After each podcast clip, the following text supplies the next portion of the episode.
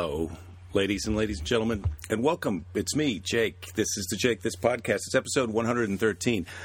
I don't want to hurry. I'm, I'm not in a hurry. I don't want to hurry. You can't hurry, love, ladies and gentlemen, and I and I do love you and thank you for listening. But I've got. I'm just home for two nights, and one of them's already gone. And I've got to fly to New York tomorrow. I'm going to be on the David Letterman show. By the time you're listening to this, of course, it won't be tomorrow. I'm on the David Letterman show um, Friday, September 12th, 2014. You can check that out. I'm going to post it on, well, they'll post it on the internet, and then I'll have it on my website, jakethis.com, which is where you can check for my live uh, comedy show appearances. I'm coming back to Austintown, Ohio in a couple weeks. I'm going to be in Seattle at Laughs in Kirkland. I'm going to be at Western Illinois University.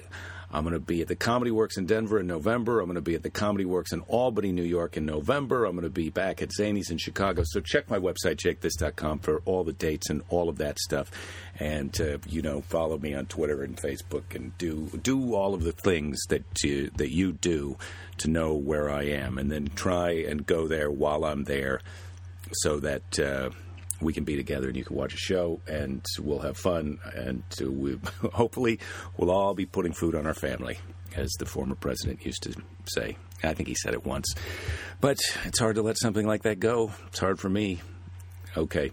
This week i uh, my guest is Ryan Dalton, the very funny Ryan Dalton, Cleveland's own Ryan Dalton. He's about to move out to LA, which he does talk about in this episode, which we recorded live on Sunday night before the show at Hilarities Comedy Club there in Cleveland. Special thanks to Nick uh, Kostis from Hilarities, who's been so great to me over the years and uh, was nice enough to help set this up. At the beginning of our little podcast show, the crowd is very small, and then other people arrive, and it becomes an actual small crowd. uh, I, am not sure. We're still getting the hang of doing this uh, live, but it was great. Thank you so much to the people who came out. Thank you so much to Ryan Dalton for having this conversation. I enjoyed it. It's more fun to talk to another person when people are listening.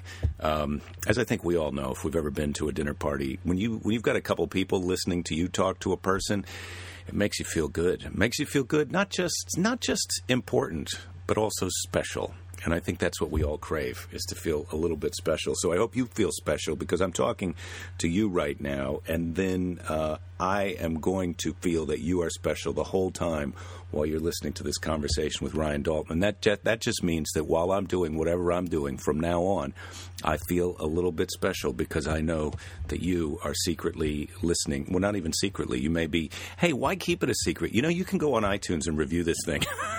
and then and then maybe some more people will listen to it too. But uh, but I will know that you. I do know that you're listening. I do appreciate that you're listening.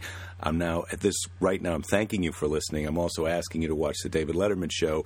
Plus, go on the internet, follow everybody on Twitter, and then update your Facebook status to indicate that you've done all of those things quickly before bedtime because we're running out of time. We're not running out of time. We got a lot of time. We got a lot of time you're you're always going to uh, you're always going to be in the middle of something. Just don't forget that when you stop doing whatever it is you're doing to enjoy this conversation with Ryan Dalton. Thank you. Here we go.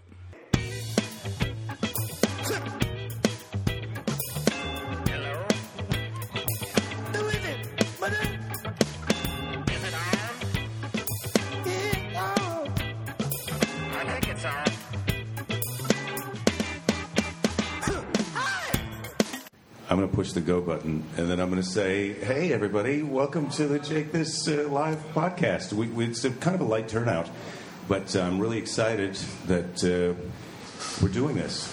Ryan, I'm you're my guest. Yes, my I'm guest, excited Ryan to be your guest on the Yeah. Jake This podcast. It's great. It's great. And uh, I understand you've just come in. We're in Cleveland. Well, I guess I should say where we are because there people aren't here. I, I had thought that people would be here, and then you wouldn't have to tell them where they were, Right. where we are, because Right. they'd be here. But not here. So we're here in Cleveland at Hilarities. Technically, we're not even inside Hilarities Comedy Club. We're out here in the uh, what do they call this? This is the cabaret stage, the frolic cabaret, uh, cabaret stage, I should say. Okay, well, it's nice to be here at the cabaret stage. Yes, it's very intimate. I like it. There's, uh, You know, you don't have to worry about having to fill a whole stadium full of people. Uh, instead, we're just w- worrying about trying to, to fill a quarter of a stadium of people. Yeah, it's a small, it's a smaller, smaller venue. Yes. smaller venue, not quite. We could have even gone with a smaller venue this time. We could have done the green room, office, yeah, or closet. or your car. yeah, we could have done my car. That would have been intimate. It's soundproof. I have only done one of my episodes from a car, but uh, tell me a little bit about uh, your day. Oh, If- my if I can't, well, it's a Sunday. It's a beautiful Sunday. Gorgeous you come Sunday. from. I was watching. I was on your website, watching some of your talking, Mm-hmm. Right. Professional talking, and that's how I get uh, updated with what you're up to. Right. And so, I, w- I guess I had already known that you were married. So you're married. You're you're still married. Yes, still married. She still loves me. I don't know how she puts up with this, but she How, does. how can you be sure that she still loves you? You know, I, I every day I just look in her eyes, and then when she's sleeping, I'll look through her phone to see if she's asked for help or advice from any friends. Mm-hmm. And then when I don't see that, and then I see her eyes not darting to the right or left when I'm asking her questions, I assume she still loves me. And it's still an assumption. Are you close enough to her that she couldn't get away? Because sometimes that darting eye thing only happens when you have them cornered. Ooh, that's a good point. Uh, no, usually it's in bed. Probably shouldn't ask her when she's tired because she's also like passing out. She works third shift as a nurse, so she always has the "I'm exhausted" excuse. And what, I mean, th- they keep worse hours than comedians. Who wouldn't be exhausted? Third shift is what time to what time? That's 7 p.m. to 7 a.m. That's a 12-hour shift. What what kind of uh, that that seems too long. That's she's a healthcare provider. A nurse is a healthcare provider. Am I right? That's correct. and so people are depending on her to keep them alive in a situation where it's touch and go. Where you know most cases, like we had a nurse standing by here, it'd be pretty easy duty. Yeah. because we're doing pretty great. But these nurse, I'm, she's working at a place where there's sick people. Oh, real sick people who can't even move themselves, and uh, people that uh, do disgusting things that probably they could probably go to the bathroom, but they just won't take themselves to the bathroom. And 12 hours of that a night. Yeah. Well, what I'm saying is, you don't want to be, you don't need help 11 hours in to Uh, that no, no, no, no, absolutely not. because she's exhausted at that Yeah. point. And is it like firemen where she works a day on or two days on and then is and then is off for a couple days? Um, it is uh, similar to that, but being that she works for uh, a hospital that you know it's a it's a great it's the Cleveland Clinic here in uh, town. It's a world renowned Cleveland Clinic. it's a famous place to go if you're sick. Yeah, Saudi Saudi royalty gets flown in here to get any sort of procedures done. That's how big of a deal it is there. And even they can't get the shifts down to an eight-hour nursing shift. They're they're like, yeah, we got we flew all the way here and we got a tired nurse. Yeah, that's right. Super tired. Uh, but they pay cash. Can you imagine paying cash for a procedure with no insurance, just throwing? Here's some money. Here, here's some uh, flying surgery money. Can you imagine that? Just showing up No. with a wad of cash and paying for your procedure. and no be- insurance. And it could be like a hundred grand, two hundred grand Easily, procedure. easily. Wow. Yeah, she said that's her favorite floor to work. It's the VIP floor because uh, in the VIP floor you get uh, a nurse. Like the, you have one nurse and it is for your room. Whereas if you're in a different wing, you, there could be one nurse for seven different patients. Mm-hmm. Which is she does not prefer that, especially because she can be overwhelmed and you you know. Uh, Well, if they all shit at once, she's in trouble. yeah, and it's happened. I've asked her. I was like, that happens. Like, you, it's like at some point you just feel like you're cleaning them after horses. Yeah, yeah. We, would you, do they try and give you seven where like you got two really sick ones and two not so bad ones and two are completely asleep? Uh, no. Uh, the only solace is that it's in the middle of the night, so you don't get a lot of people who are being admitted. That usually happens during the day, Right. and that's I, I've come to find out that's the most work when somebody's being admitted. So she's basically maintaining any sort of problems or or helping any sort of uh, patients that or maintaining their their care, whereas he's not bringing them in. Yeah. And uh, but that no, you would think they'd make it fair that way. Like you've got two bad ones, three okay ones, and these other Yeah. ones are never going to bother you. They're going to be sleeping the whole time. But it doesn't work like that. It's ge- geographic, like you got seven close to each other. Yeah. Is that how it goes? Yeah. What, in your station might be a long. Is it like waiting tables? See, at waiting tables, you're almost better off to be at the restaurant when your waiter has a few tables because then they're circulating past you on a regular basis. Right.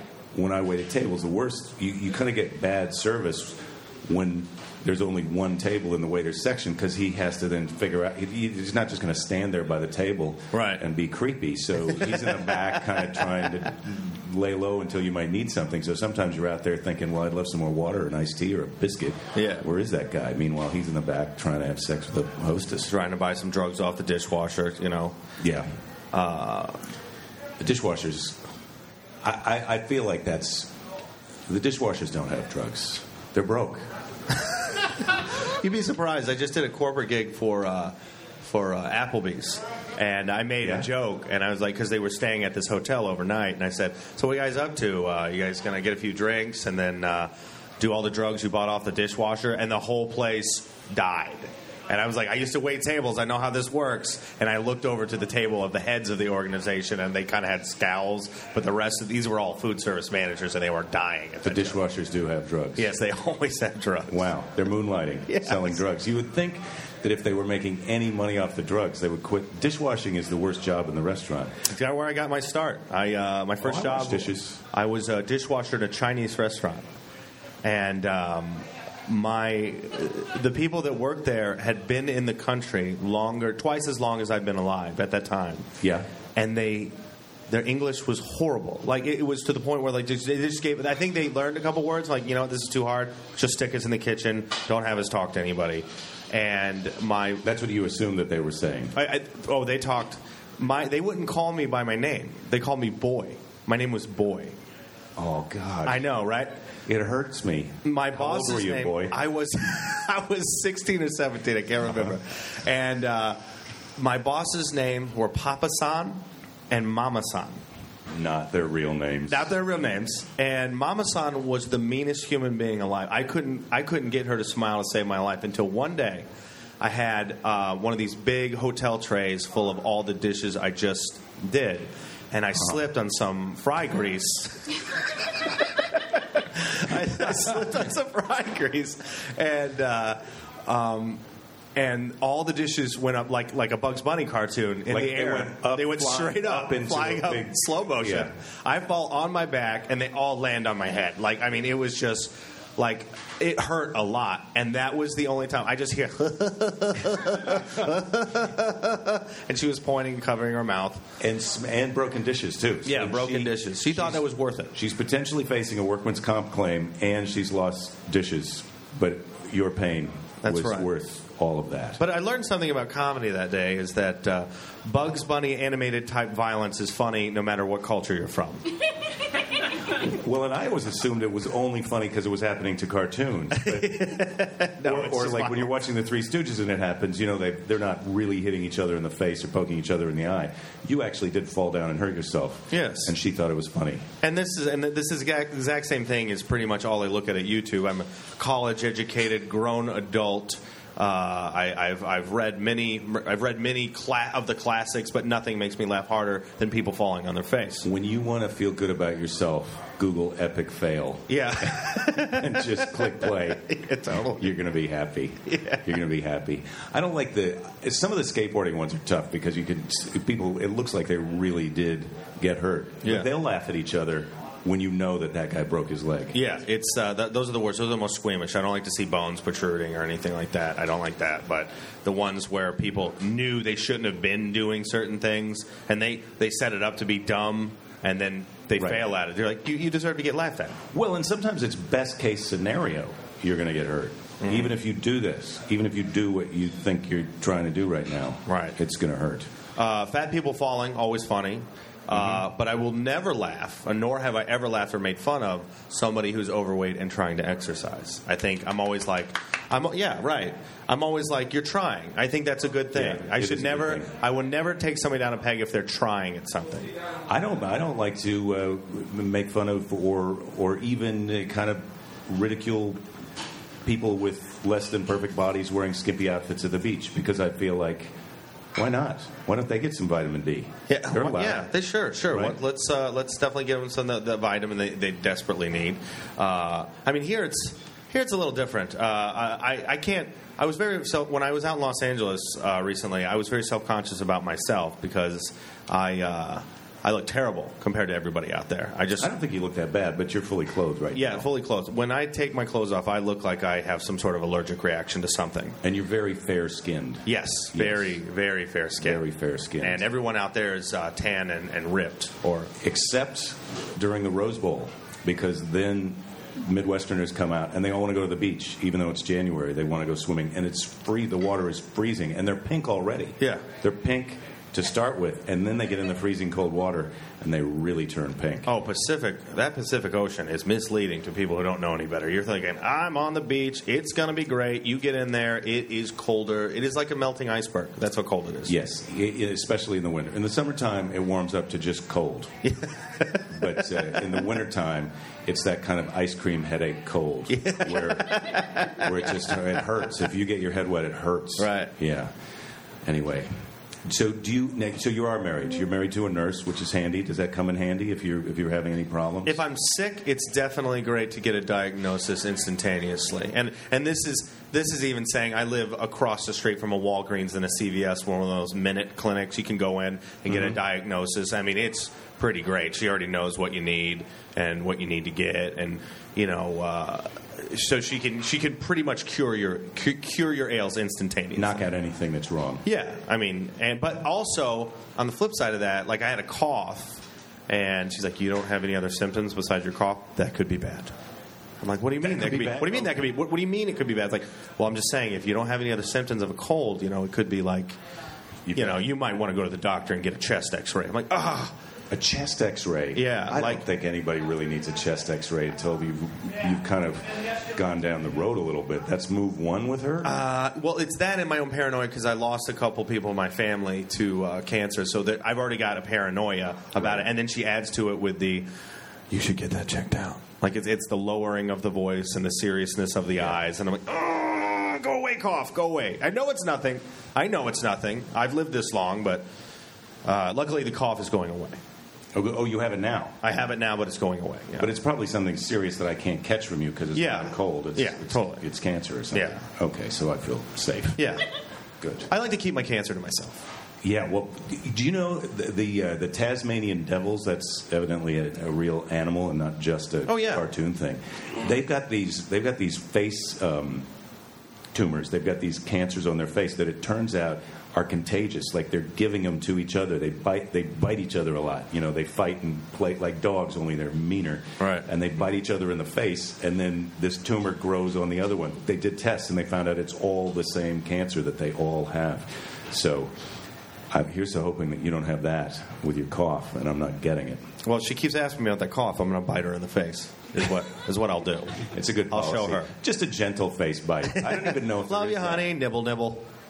I haven't. I, I've never been a, in a sex thing where where there was biting going on. You? Uh, I have. Um, I have. I've been the biter and I've been the bitee, but I'm never like chomping. I'm never like trying to turn someone into a zombie with my powerful bite. It's just a little, it's Little kind of nibble. a little nibbling, like yeah. I don't prefer it because I don't like marks or anything. Like I'm still of the I don't want anybody to see hickeys. You know, I don't want to see that because you can't explain it. There's no other explanation for like a bite on your neck. You didn't fall on your neck weird.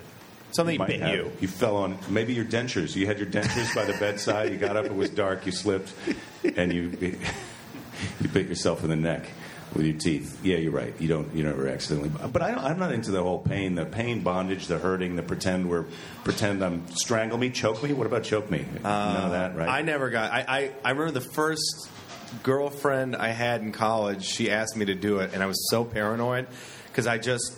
I know how clumsy I am and unathletic. I always was scared that I would choke her and I'd mm-hmm. lose my balance and all my weight would come down on my hand and then I'd end up breaking her throat. Then I'm on the run. You know, I got to get out of town. Right.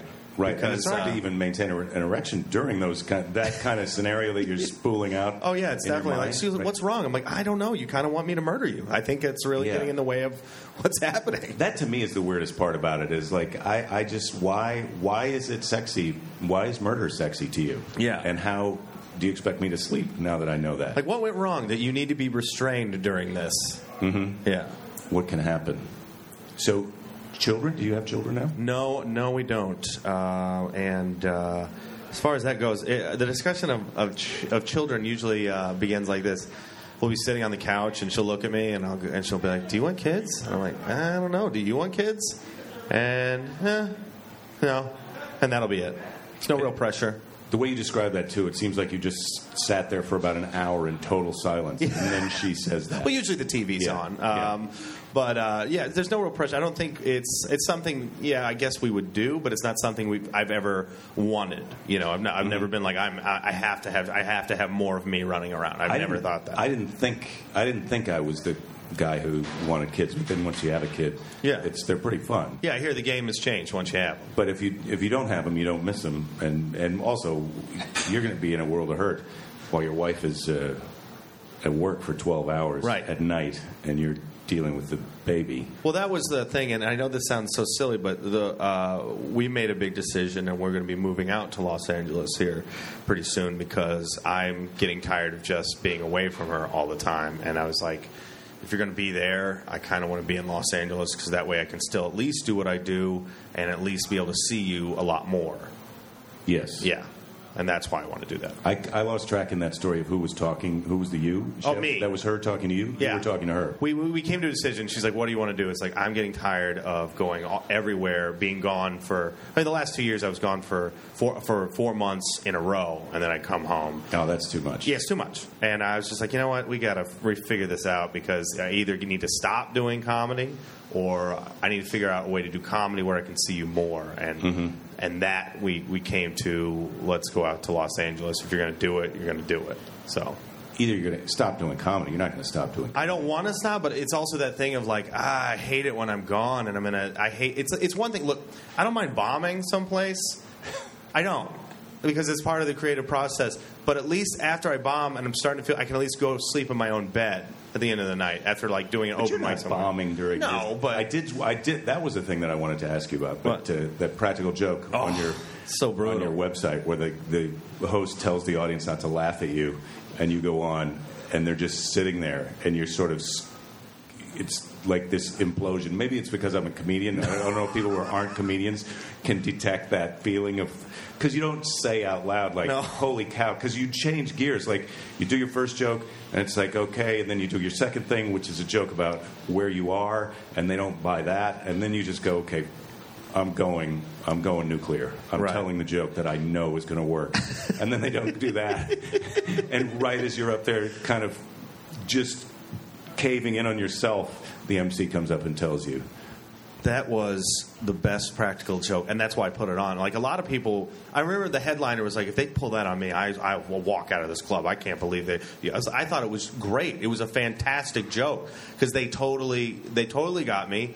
I thought I was the worst comic in the world. I'm stuck in Des Moines, Iowa. I'm in in that moment as you see me on stage. I'm assessing my career decisions in the middle of delivering jokes, and I'm just like, "It's over. I, I don't know what I'm doing." "Was I- that at the end of the week or was that the first show?" it was first show Friday on April Fool's Day. I should have Oh, known man. better. Yeah, you should have known better. But who would have thought that they would have done that? And, I, it, it had to be hard for the audience too, because you're funny and you're telling, you're saying things that are joke. They're surprised. Like if they're listening, you, you they laugh. Some people did laugh. Yeah, some people did, and that's the thing that really got me. After the joke and the reveal had been done, I was sitting like, "How easy was it for you not to laugh at what I was saying? Are you going to not find me funny the rest of this act?" I, I, I had the sweats the whole rest of that show, even though I was doing well after the fact. You're on edge. Yeah, Yeah. you're on edge. Well, but that's the thing. Most people kind of ha- that make me laugh attitude that, Right. that people sort of jokingly say, "Well, you better be funny or better make me laugh." It's like, look, I can't make you laugh. It's like you, if you're resisting me, it's not going to work. You have to surrender. You have to decide that you're going to have a fun time at the comedy show. Otherwise, it won't work. Right. You can't. Don't come in and just try and see if you can not be entertained. That's a waste of your money. and it hurts my feelings. Right. So, but you're that. would- So you bomb then, but you're not bombing all the time. No, you're not, but you're not going to be I- quitting what I comedy. was, what I was trying to refer to is there's those times when you're on the road and it's like Thursday or Friday and it's, things are not going your way or you're getting through, but it's like you are. It's a long You're weekend. a plow. It's a long weekend. It's not coasting. You're plowing through eight feet of of snow and, and and obstacles to get to the end of your set, and you know that there's three more days, and you're sitting here like, why am I all the way out here in this town that no one has ever heard of? Like, what am I doing? Why am I away from my wife right now? Uh, yeah, well, you do. Get, uh, yeah, you get lonely. I, I get lonely sometimes. So brutal sometimes. s- and sometimes it is a pleasure. This job is mostly not this job that we're doing right now. This job, I don't even understand. I don't know what this is even. But some people did show up, so I feel good about that. I mean, uh, we're basically two men having a conversation, and people want to witness people that. are watching the it. game has changed. Well, I this is what uh, this is what the future could be because the actual doing comedy shows is hard. You have to think that stuff up and write it down and remember it and perform it a certain way. But this just talking, the idea that you could just go somewhere and talk for an hour and people could listen to you. I, I'm, I'm loving the idea of it. I don't know if it's scalable. You know, if we can really build this up to a full time thing. But I would like it. Yeah, well, we're, we're off. We're off to a good start. We got uh, about twelve hundred people here. They're very silent. Yeah, twelve hundred. illusion. If we had the audience mic'd a little better, you'd be able to hear them. That's right. roaring. Unfortunately, you cannot hear their cheers. If I could ask, they're doing the wave right now. Please, yeah, stop with the wave. That's what's that's what's distracting me right now. So, no kids. You are thinking about moving to the same city with your wife, though. Yes, absolutely. So that's uh, good. both of us, uh, and uh, I'm really looking forward to it. I really, I really enjoy it out there, and I always liked, I always liked seeing the photos of you that you would take, you know, with your kids, or you know, just you know where, where you live, the beautiful beach and It's stuff nice. like that. Well, it's sunny there. It's it not is cold incredible. It's terrible It's here. incredibly beautiful out there. But as you're getting on in years, maybe it's not such a good idea to move so far away from the Cleveland Clinic. yeah, that's a good point. It's yeah. a good point. I mean, Uh, you're not a Saudi sheik going to be flying back here from L.A. with a suitcase full of money to pay for your whatever operation. That's right. Well, we're hoping she gets a job at, let's say, a UCLA. You know, that'd be a nice. that's a good- that'd be a that's a nice hospital. That'd be a nice place for her to work. And Mm-hmm. uh, uh, well, yeah, of course. And uh, you know, things that the warranty is out. I'm starting to lose. I'm starting to need more maintenance on things. Oh yeah, oh yeah. I'm I'm on board for that. I'm on board for that. Now, as a um, as a husband, are you doing family vacations with your wife? You Yeah, do? absolutely. And she insists upon it. I was never a vacation person, mainly because I, I feel like this job is kind of a vacation at times. You get to go to new places and do new things. Cry yourself to sleep. Cry yourself to sleep. Yeah, Yeah. I mean, some, but there are great parts to it, and uh, so I never really took them. It wasn't something that was important, but she insists on it, and I don't blame her. There's no argument there. So we usually go to Mexico to an all-inclusive or something like that, and that's what Oh, she likes to do. We're not very doers on vacations. We're very much the biggest stress is what's the first drink out of the pipe in the morning. We need to know what that is. Like we, we where's the next beach chair? It's- we it's- have to get the best beach chair. It's weird that she works in a hospital and she wants to take a vacation that is like being in a hospital, like a party It's like hospital. just take care of me. Yeah. You can't crap your pants in a place like that and have Yeah. them clean it up, though. Not at Club Med. They don't have that level of service. Or well, they, I bet they do. They do. I bet they do have some Saudi sheik area where it's just you can do whatever. well, it's want. Mexico, so you need about five dollars. Really, is it five dollars? And you can split that over a course of a week. Could I get the diaper service, please? like that. like that. We only get the diaper service at night. At the daytime, we go to the bathroom, but at night, who's you don't want to get up and do Yeah, that. no, Yeah. come on. And just have the boy come in. And That's what the beach is for. You go to the beach. You use it on the beach. In Mexico, yeah, they're not as clean with their beaches. You can't poop in the ocean in California. I mean, No. they don't like it. They- you could, sure, you could. I mean, I would if I saw one of those sharks out there. I probably would poop in the ocean. Did you? Did you? Did you see this story? It, it- I think it was just a couple months ago. This guy was surfing uh, near the pier, and someone was fishing off the pier, and they caught a shark. It hooked him in the mouth, and the, sh- the shark threw the hook and was so pissed off that it just bit the nearest thing, who happened to be the surfer. And the surfer, it's got a hold of him, and the surfer guy just grabs its nose and pushes it up and gets it off of him. I think I'd get eaten in that situation. Yeah, I would. I definitely uh, that or or my move would I would be running and I would just be running with a shark just in the air. Like floating beside me, just biting. I wouldn't think to do that to get whatever was biting off me. I would just want to be out of his element, the water, and I would now be on. I would now be on the beach with the shark just uh, on the side. Get him onto land. Because I know once you got off, like, where are you going to go now? Where are you going now? It goes You gotta bury yourself? If you can get the sharks onto land, your chances of survival go way up. Way up. But uh, it's getting them on land that's Yeah. the tricky part. If always when you're swimming, if you're attached by some kind of harness to a helicopter that can lift you out of the Right. water, that's a, that's a great safety device. But again, that's a Saudi sheik type of a Right. I swam the hundred breast in high school, so I'm pretty sure I could do it. yeah. Yeah, I was pretty good. You think you could because you got to swim to the beach and then drag the shark out. It's not. It's not as easy. I don't No. think it's easy as you're making it out. No, I, I want to believe in my abilities, but maybe I'm exaggerating. Have you ever been stung by a jellyfish? Uh, no, I haven't. I've avoided that. I've come very close. what, what does that mean? You- I was in an aquarium and I saw some jelly. No, uh, I uh, I was I was walking on the beach and you know they they beach themselves like anything. I was a little kid. Yes. and then there was just, just they were just all over the beach and I had no idea. And I was just haphazardly wobbling around these jellyfish while my dad was watching in horror because he knew I just needed to fall down or trip and I was just covered in these. You're in the minefield of jellyfish. Yeah. Did he go? Stop! Don't move. He didn't Trace say anything. steps." He was doing the thing of like, if I say something, then you'll be scared, and when you're scared, you'll do some panicky movement. So he Right. waited until I had just haphazardly come to this minefield, and then told me after the fact. He said, he said "You see those? Uh, you see those little." Uh, Pools of those shiny little pools, those are jellyfish, and you don't want to touch them. You you get stung, and it hurts really bad. And I remember as a little kid going like, "Why didn't you tell me before I walked through these things?" Yeah. Well, you would like to have that kind of a dad. I respect his strategy, though. I respect his strategy because even if I did get stung by the jellyfish, he'd be like, "Well, you learned about jellyfish today, didn't you, son?" That's what. That's the dad you had. Yeah, he was. He was very pragmatic. Yeah. You're supposed to pee on him. Have you heard that? I got stung by a jellyfish when I was on vacation. Not, and it was not in a supervised pen like where you go on vacation. It was a. It was. We were just loose in Costa Rica at a beach, and I stepped on this thing. I think it was a jellyfish. I didn't even know what it was.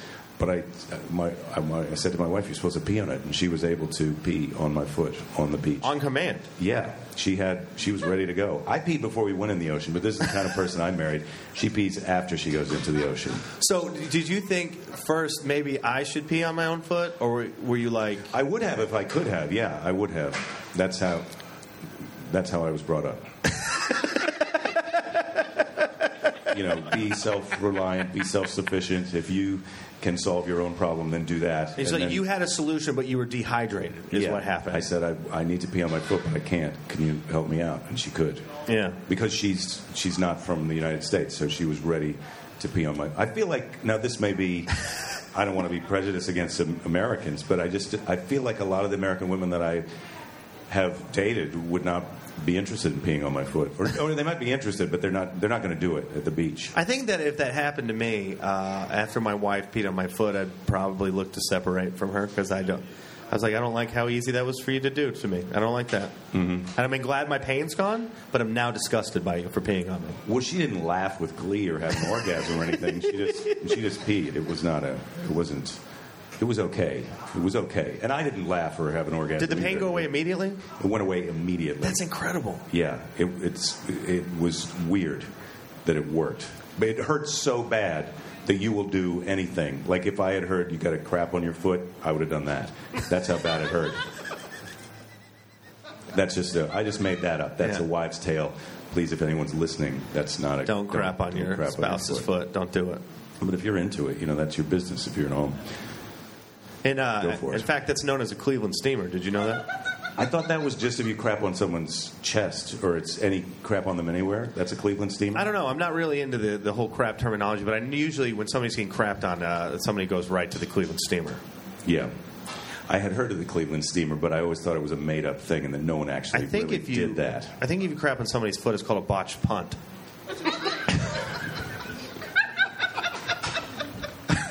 I, I don't e, I don't understand that one all the way, but I but I do I like Botched punt's funny. That yeah, sounds funny. it is. The TH sound, the NT sound. Yeah. Botched punt. Scotch bunt. so I'm trying to think of other ones now. So you've never gone camping? Have you gone camping? Oh, I used to love camping. I was a Boy Scouts. I went camping. I still have my tent and my sleeping bag. When I first started doing comedy, I used to travel around with a tent and sleeping bag because of all the horror stories I'd heard from other road comics. Like, I drove seven states to get to this gig, and when I got there, there was a padlock on the door, and I had no money for a hotel. So I just said, I'll just drive around with a tent and a sleeping bag in case this happens to me. Man, you're that's a dedicated comedian. That's that's when I would have thought about getting out of show business. When it's like, really, I'm taking a tent and Yeah. a sleeping bag. Because I figured I'm like, well, if this happens, I know how to set up a tent and everything. Mm-hmm. I'm comfortable around it, but I never hap- It never had to happen, but I was ready. But you're a self-reliant guy like me. I think you totally would have peed on your own foot if it came to it. If I had it, but I mean, that's the horror of realizing that like I'm dehydrated. I'm gonna have to ask this woman who I think's gorgeous to mm-hmm. do something I don't even want her to do in front of me at home. Yeah, I'm not. cr- I'm not a watch watch my spouse. I'm not a let's have a conversation while you take a dump kind of person. I'm not that. Well, that's those are two s- different things. Very in my book. Oh, really? Very different things. Huh. Yes. I don't like the whole just being in the bathroom. Someone's going to the bathroom. Well, your wife is a nurse, so maybe you know this already. But urine is a filtered out product from your blood. That's it right. Comes from your kidney. It's not a digestive tract thing. Right. Like poop is seriously bad. Urine is sterile when it comes out. Poop, No, not sterile. A lot sterile. of diseases in there. A lot of yeah. you want to stay away from a nice cup of hot whiz? I would take that over Cleveland Steamer any day. All right. Yeah. Learn just to, something just to spell it out for everyone who's here. And how's that pizza? Good? yeah. So yeah, we've been going camping. Camping is a vacation that you do once you have a kid. Right. And that's so we've been doing that. Or I suppose I suppose some couples go camping. We, my wife and I did camp while we were on our way to pick our kid up from summer camp. So we camped as a couple, and we we did have sex in the tent, but it wasn't uh, optimal. You know, because it's you're out you're outdoors and you don't have running water nearby, and you know it it wasn't the best. That's. Are you with me? I'm with you. Yeah, and then we picked up uh, we picked up our kid, and she didn't want to go camping with us. I, I feel like camping is sort of a you just get dirty and you feel sad when it's over. You know, you feel sort of good about being outside, and it's fun to wake up in nature. But a lot of times you're camping right next to other people who are camping, like you're sleeping in a a a cloth bag Yeah. right next to other people who are sleeping in a cloth bag. Like I'm closer to people when I'm camping asleep than I am when I'm in my house asleep. And I live in a city. And if you're around a bear, that bear's looking at that tent like a phyllo dough wrapped pastry. They can get into those things like nobody's business. Yeah. I was watching a, the TV in the hotel today, and there, there was a video where they were showing uh, how a bear could tear open a car door. Like they just get their their claws in there, and they tear. They just they can tear a car open. So a tent. Like they don't even taste the tent. It's not even a matter of opening the tent.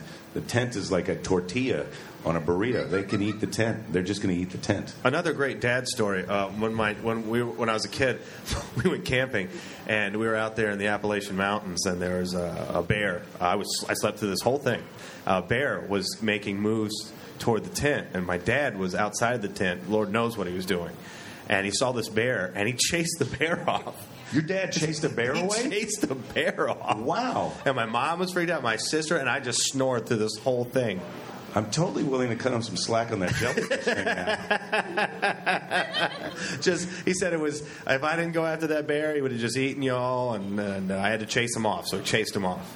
Well, wait a minute. Now, now I'm really thinking this story through, and this is a story that your father told you about something that happened while you were asleep. Oh, my mom. My mom told me the story the next uh, day. Actually, they retold it because I was so young. They retold it to me, and I remember after that we never went camping as a family ever again after that event. Because I, I would go camping with my dad, and I was also in Boy Scouts. We went camping in time. I'm like, how come we never go camping with mom anymore? And then he retold the story, and I didn't understand the severity of it because I was so young. But he retold the story with all the details. I'm like, so what you're saying is a bear was a, was about to go snout first into that tent. It was menacing. Yeah, it, was, coming through, you. and he just grabbed Wait, a lamp in the and a tent. stick. You're in the tent, and My they're not in the sister, tent. m- my sister, my mother, and I are in the tent, and he was not in the tent.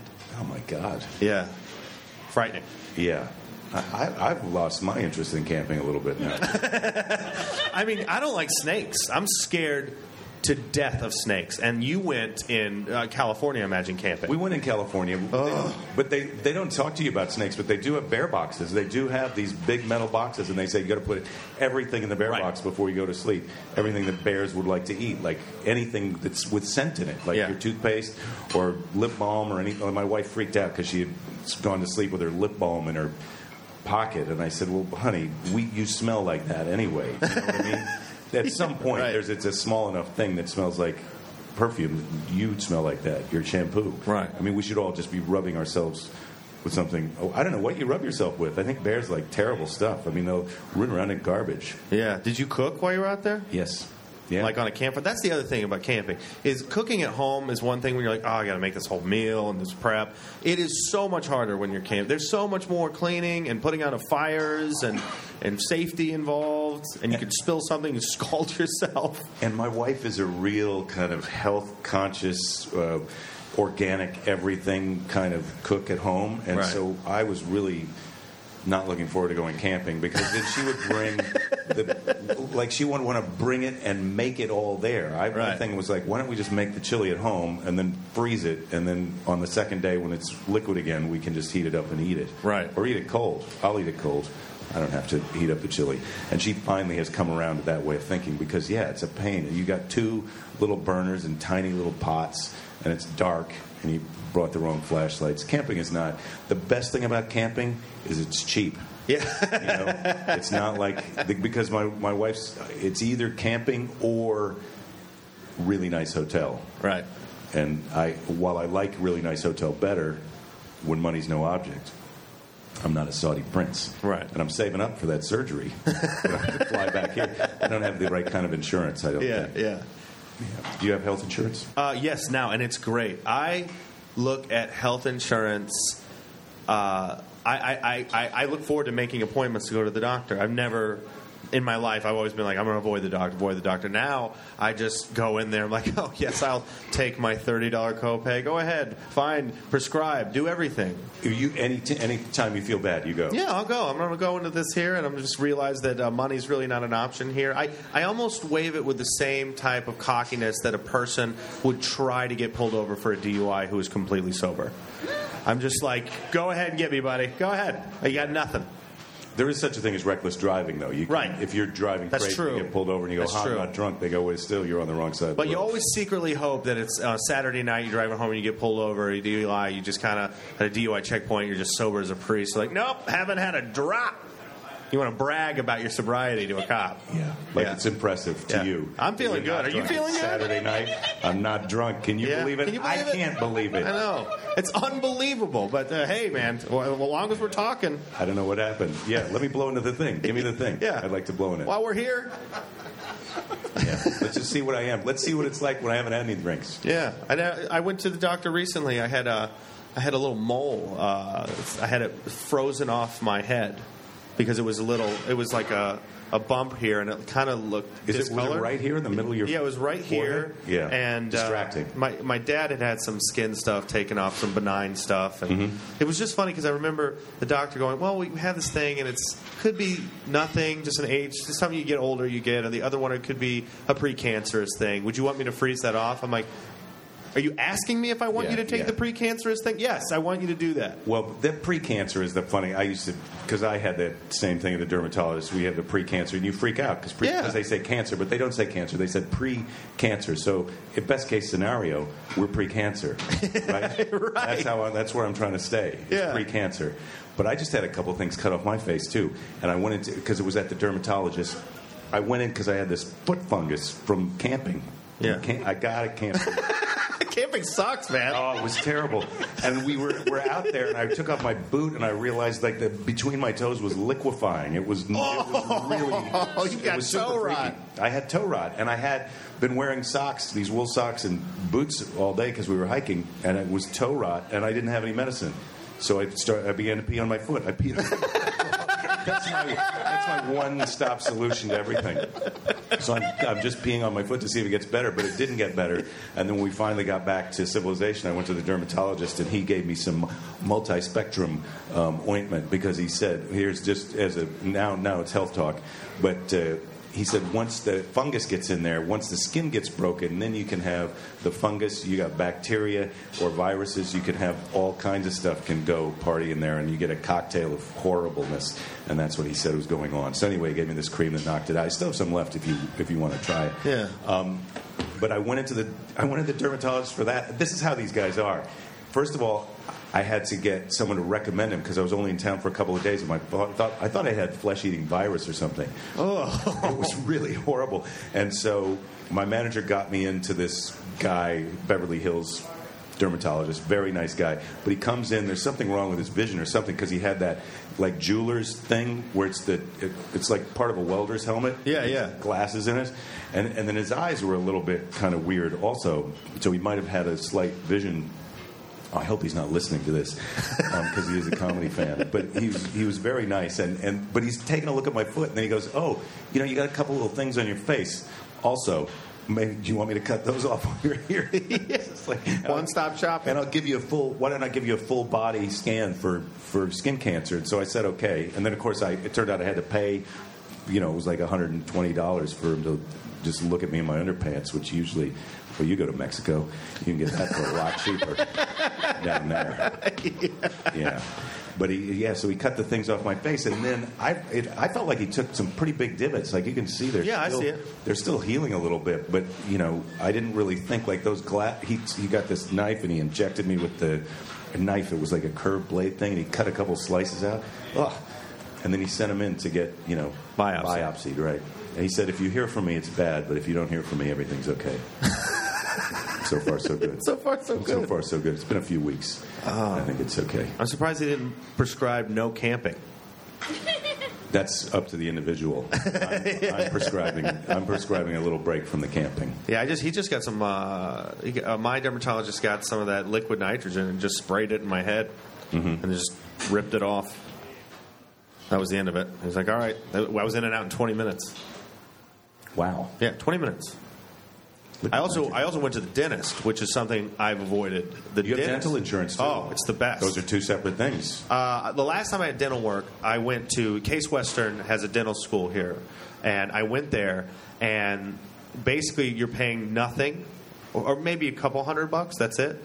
But and then they do everything. But the the, the trade off is you're going to be in a chair for eight hours while a student is working on your teeth with mm-hmm. another dentist looking over their shoulder. Yeah. So no matter how much Novocaine they put in your gums, at the end of the day, you've had your mouth wide open for eight hours, and so you have a sore jaw for a good week and a half. I don't like the dentist anyway because I'm always afraid, even though I have the Novocaine, they're gonna they're gonna hit something. So I'm always I'm always kind of tense. Never relaxed. I'm in an isometric exercise muscle contraction.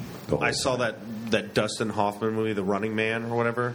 Is that what it's called? Marathon called? Man. Marathon Man, and they have that. Uh, they have that Is it scene. safe where he's torturing him? Yeah, yeah. I can't get it out of my head. I should have never saw that movie. That's going to ruin. That was the Jaws of dental work. I just really that was that did it for you. I can't. I just. I don't care what it is. I'm just like, oh, we're gonna know. I'm, we're gonna make it very comfortable. I mean, I'm yelping doctors. I'm looking at reviews. I'm, I'm making sure these people are true professionals. It, even with all that knowledge, I'm just like, you're gonna hit something, and you're gonna paralyze me, and it's gonna go through my teeth. I'm always hearing Mess about in a dentist. I'm always hearing about these dentists that will give you gas just for a teeth cleaning, but then I've never. Never happened once. Right, it's like it's like a masseuse that will actually then do a sex thing. Yeah, I never know how to get that thing going. You know, I've heard stories that, that not that that's what I'm married now. That's not what I'm interested Right. in. But it's a similar thing of like, how do you say to the masseuse or the dentist that this is great, but you know what would make it even better is if you completely gassed me right now.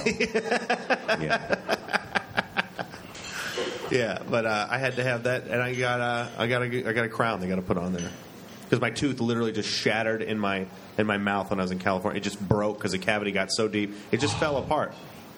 So I did the mature thing. I did the Did mature a thing. crack? Was it like I just remember I was chewing gum, and then I took my gum out, and there's half my tooth in the gum. And I was with a comic, so I did the mature thing, and I took the gum, the tooth out of the gum, and I just started waving it in front of his face. Look, I was like, "Look, my tooth just fell out, and there's so much cavity on it." He was trying not to throw up while I was Oh my trying. god! But didn't hurt. It wasn't hurt. No, because like yeah, crazy. and that's what because the panic hits. Like, oh my god, uh, my tooth's out. I'm so gross. I can't believe that this is happening. And then the fear of oh, I have exposed nerves. They're gonna something's gonna hit Yeah, them. And yeah. and then you're like, oh good, I'm so gross. The tooth is dead. So I'm just gross, not in pain. I like that you start off. Your main panic is like, I didn't know I was a hillbilly. I'm a hillbilly. well, as you know, that, that I mean, you could. the, the most defining look in the world and the most eh, the unfair look is everybody looks great until that one tooth comes out and then now all of a sudden you're like "Beer, beer, beer, Oh, that's I. I was doing a show in Florida one time, and there was two people in the in, in the front, and they're they're both wearing sleeve. It was a couple, and they're wearing sleeveless shirts, and they've got a lot of tattoos on. They were fans of mine. They're missing teeth in the front, and the one guy's wearing a T-shirt that says "fuck you." and then they came up after the show and told me how much they enjoyed the show. Like that's he just thinks that shirt is funny. And I, I wanted to say, like you know, if you're missing a front tooth, you don't need a shirt that says "fuck you." You're already doing it. You're already, you're already just saying that to everybody. Hey, you lose, you lose that tooth, you go. You could be a bank president, but the second you lose that tooth, you're playing a banjo like instantaneously. And how many days? This is the thing. I feel like if I lost a tooth, a visible front tooth, Yeah. or really any tooth, this is where, how, where I'm at in my life. It would, I, I would be into the dentist as fast as I could to get that fixed. But Yeah. these people are obviously well. We'll go to the comedy show. We'll get our kitchen remodeled, and then we'll, you know, we'll see about getting another tooth. Yeah. We're, that's low on their priority list. I took me a good. Uh, it was a good month and a half before I went to the dentist to get my tooth. Really? fixed. Yeah, because I was out in California and all my insurance was through the clinic, and we didn't know how it was going to work out in California. So I just I had no pain. I had no mm-hmm. pain. The only real pain was every time I ate, I had half my meal stuck in my molar, Yeah. where, where the other Oh. part of the tooth was. Oh, it is kind of gross. It's The disgusting. really kind of gross. It's really disgusting. I was very ashamed of myself. I don't know why they don't have a do-it-yourself kind of a tooth kit thing. You know, they've got everything else that you can do yourself. They should have a, a little putty thing, Like a just- tire patch. Yeah, you just kind of mold a, a, something in there so that it will just to last you till you get home. Yeah. like that little tiny spare tire. Like, don't eat on this forever, but you can you can use this fake tooth for a while. Yeah, and uh, well, that's what they kind of did until my crown comes in. I have like a, a I have a cap that's made out of just acrylic. My wife is from New Zealand, and, and there was a thing that they do there that, that the, in the Maori culture, when she was, I think she was been late teen, she was in the hospital, and there was a young girl there who was having a making out with her boyfriend because she was celebrating her birthday present, which the next day they're going to pull out all of her teeth and relate, replace them with false teeth. Oh wow! Like, like this is going to solve all of your future dental problems because you won't have teeth that can go bad. You'll just have dentures. It seems. I, I can't even get into a frame of mind where that would make sense. You're pursing your lips right now. It hurts, doesn't it? Just it hurts to think about, but I also know I've met some people recently. Of you know, they've either had the uh, what's that called? The when you get the, the teeth, the, the fronts. What's The- that called? the- you mean the veneer? Veneer, like they've had, they've had those, and they, they, to do that, you have to basically sharpen your teeth down to Yeah, yeah, points yeah. to get these things drilled into your face. Mm-hmm. But they're not the same thing as teeth, and then you always have to deal with the fact you're always going to kind of have a slur. Well, and they, they seem to. Whenever I see people, it's like a toupee. Yeah. There's a lot of people who have those who think they're pulling it off, and they're not really pulling it off. Like I can tell, the whole front row of your teeth are not teeth. Yeah, you can you can have it look good. I've seen people. I had no idea, but then some people go Gary Busey, and then they just have piano keys sticking out of their face. and it's I'm trying to remember Gary Busey's teeth now. But if this was a higher budget show, we'd be able to Google it and put it up on a screen Yeah, right. and everything. But with, that's going to be my first move when we're done talking is to Google Gary Busey's teeth. it looks like Mr. Ed, man. It, it's impressive. hmm It's a good band name too, Gary Busey's teeth. Good jazz trio. I like that you went that way. I thought they were going to be more of a kind of a hillbilly band, you know, like a folky Yeah. country thing. But no, I, I think you're. I think you're right. The jazz trio is a better way to go. How are we doing? We're doing pretty good, I think, on our time. Uh, let me see what else I was going to ask you about because I did. Believe it or not, I prepared for this. Oh, here I've written down. Do you have any? I wrote down fantasy custom van because that is one of my fantasies to have this great custom van that's tricked out like a rolling office that I can then live in if I have to. Similar to your idea of touring on the road with a tent and a sleeping bag, but I thought it'd be nicer to have a custom van. Like that's that's Yeah. that's my kind of low budget tour as a comedian. You know, when things really hit the hit the skids. Yeah, I remember a time before when those those custom vans with the carpeted walls and the, and the captain Mm-hmm. chairs, those were sweet. And now all of a sudden, if you get a van, you could be a child molester. What happened? What, where was the transition there? I mean, those don't things know. were sweet. They had track lighting. There's vents. There's amazing cup holders. There's a bed that rolls out. Like Yeah, I used to like love it- those things. I've secretly always still wanted one too. It's it's just the idea that you could be dropping somebody off. Yeah, I could drop. I could be dropping my kid off at school, or I could go on vacation right now. I just Yeah, all camping could be gas. way more acceptable immediately. But spur of the moment, you have that spur of the moment option. Right. That's what I. That's what I like about the whole thing, and also in the post-apocalyptic world where we have to abandon all of our possessions and things go wrong. I don't know if you're a fan of zombie movies. Oh yeah, of course. Or you know, we go to that thing where it's the grapes of wrath, and you gotta you gotta go load up the family and start looking for food elsewhere. You can hop inside the uh, custom van. Right. You could take. We could actually take a lot of our stuff. It wouldn't be like like that Grapes of Wrath or where Well, you know, Granny's sitting in a rocker on top of the put car. a dead lady on top just to deter thieves. yeah. We'll bury her when we get there, and we're also badasses. That's not even our dead lady. Yeah. we stole it. Yeah, Um, my uncle had a custom van, and I used to just think that was the coolest thing in the world. That thing was awesome, and had all the stuff, all the bells and whistles, the TV. I mean, this is before like now you have like TVs in every headrest now, but they had like a legit TV in there. And had the VCR, which probably took up way more room than it would need to. Now you've got these little flip down screens that can have. well, now DVD. your phone is a TV. You know, you don't. Yeah. You don't need any of that stuff really Right. to be. You can get a lot. You could put a lot more into your custom van because you don't have to have that room for the VCR. I don't know what you do with that space that you've freed up. Now, would you want like a brand new custom van, or would you like something retro, like a '70s, like the 1970s? I had a 80s retro car for a while, and I have to say that that's not worth. They, they look cool, but you're you got to get them fixed all the time. You got to deal with someone who you know is ripping you off, but you but Can't prove it. you can't prove that they're ripping you off, and really, you're they're they know that you need them. And and you're you're doing better than them. You know that you're also look. I'm not a guy who fixes custom vans from the '70s, and so you are. I got to pay you. I've always just how it wanted. A, I've always wanted a Pontiac GTO. Every time I want one, I go. I do not know how to work on cars, and I.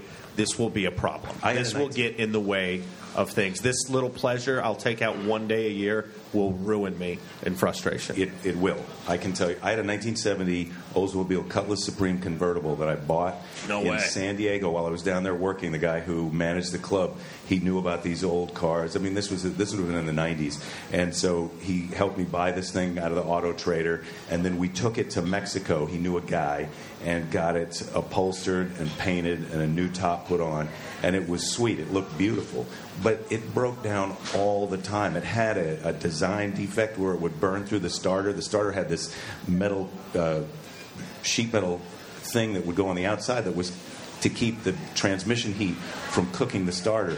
But whenever the starter would go bad and they would replace it, the people who fixed it would just throw that away because they didn't know what it was. And then you'd have to have a new one fashioned every other time you had to get a new starter. It was horrible.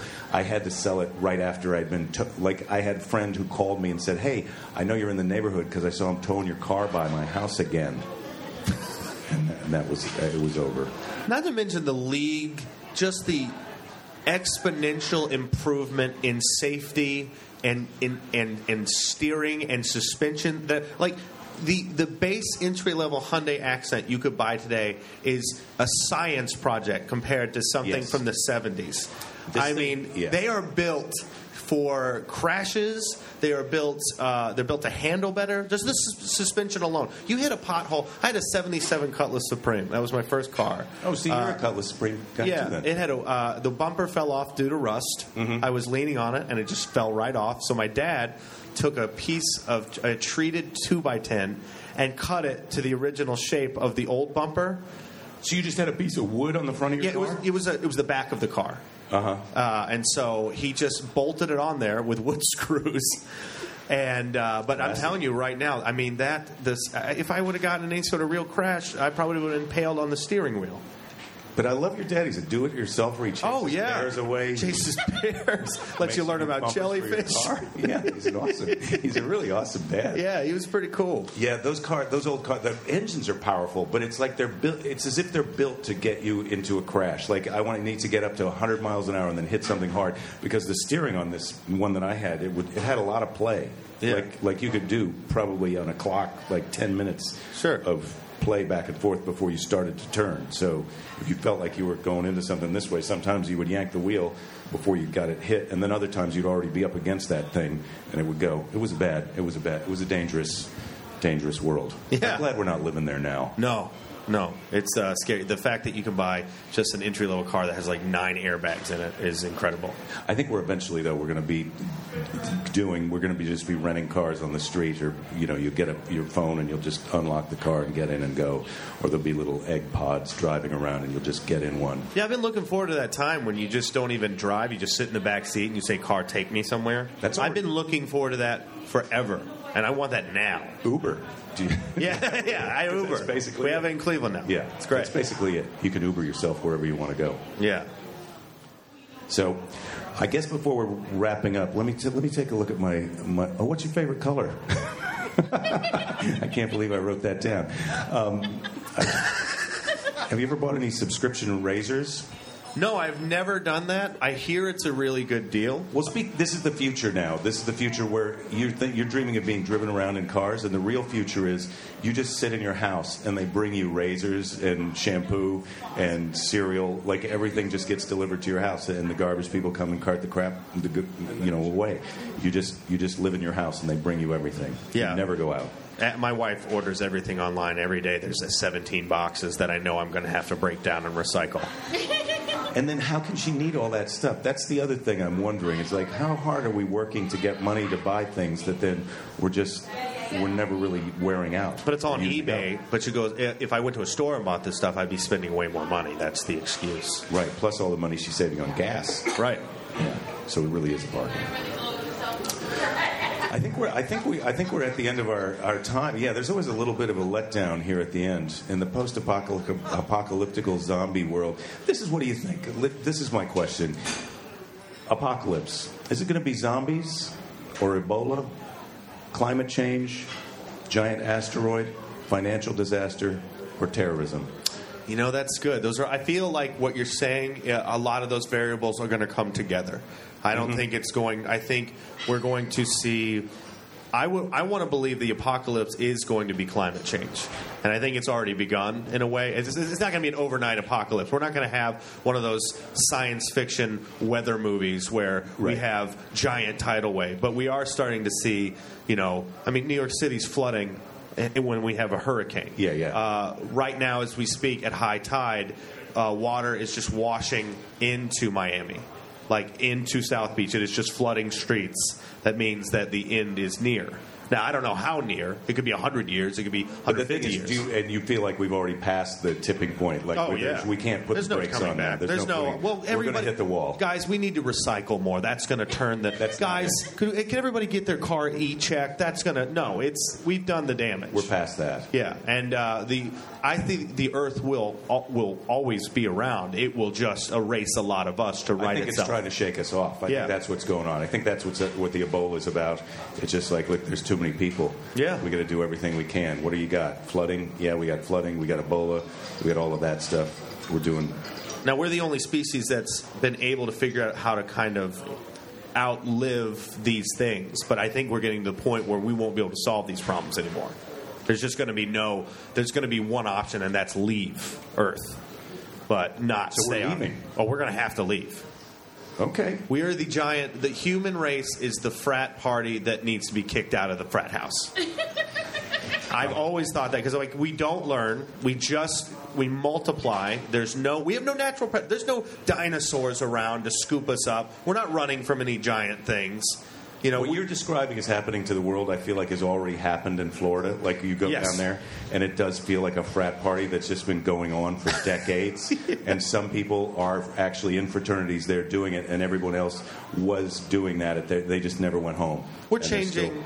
We're changing environments with no cause. I mean, a perfect example, Florida. These these snakes, these these pet snakes, these pythons. Is that true, or is that It is wise tale? absolutely true. So the Everglades are full of. They're full of pythons that have no natural predator, so they just get exponentially huge. They reproduce and they eat everything. They're just crushing the environment. They had one of these uh, python roundups, and they caught like a, a thousand, which is which isn't even a teardrop in the bucket of the problem. This is the funny thing that I'm always talking to my wife about because she likes she's got a degree in environmental studies, so she's always talking about invasive species. So that's Right. an invasive species, but really we are the invasive Oh. species. We are the we are the people who brought the pythons. The pythons didn't just get there. It's not like a python accidentally figured out how to get to Florida and then realized it was a paradise. we brought them there as pets because we thought we were smart. So we're the. I feel like we're the real problem. I'm not Yes. saying that we No, need you're to be exterminated, but I'm saying we need to kind of wake up to the fact that we might be um, causing problem. Boy, this show got deep. Yeah. Yeah. I'm well aware of it, and that's why I think that it does weigh on my thought. When you asked about kids, I'm always like, what, "Do I need? Do we need more of me running around?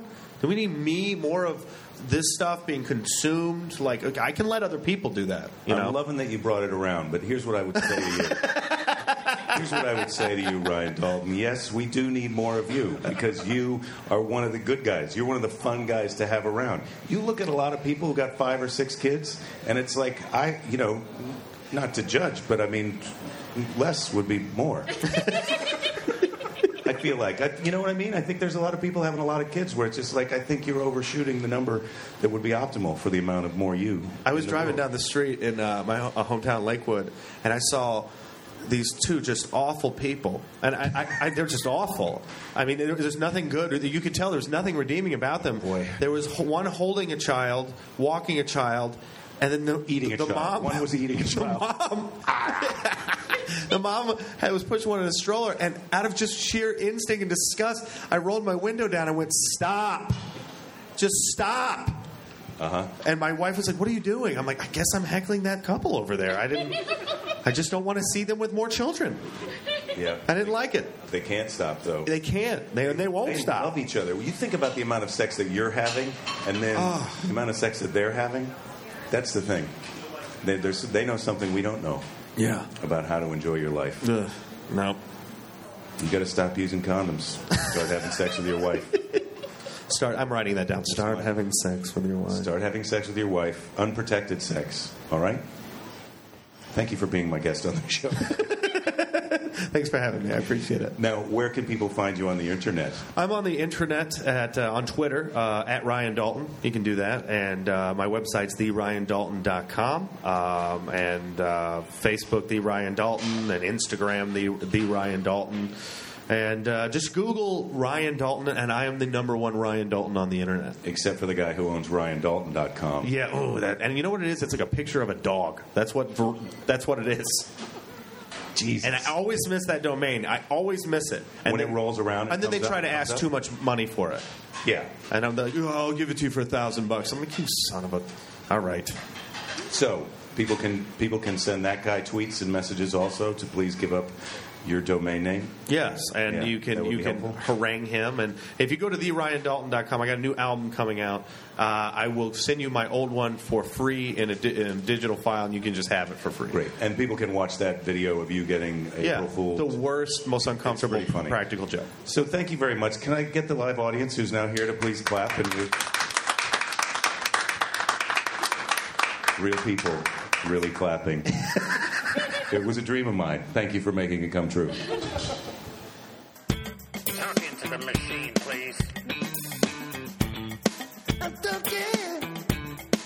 I can't hear you unless you talk into the machine.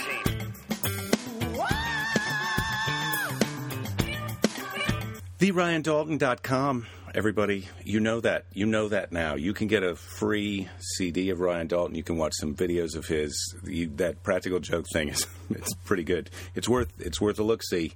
It's worth a look see when next time you're near the internet. Of course, you know the internet. You know where the internet is. Everybody, it's in your pants. You know it's there. Pull it out. Take a look at it.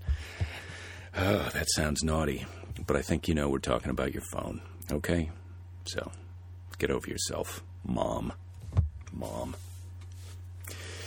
All right. Thank you for listening. And uh, I will be here on the internet next week just for you. I appreciate it. Do not give up. There will be plenty of time to give up later. Thank you for listening. Thank you for watching. Thank you for following. Thank you for tweeting. Thank you for writing reviews of things that I did and coming to watch me do the things that I do the buying of the tickets, the um, wearing of the t shirts, the drinking of the cocktails. I appreciate all of those things that you do for me, and someday I hope to do some of those things for you. Thank you. Bye bye. Thank you.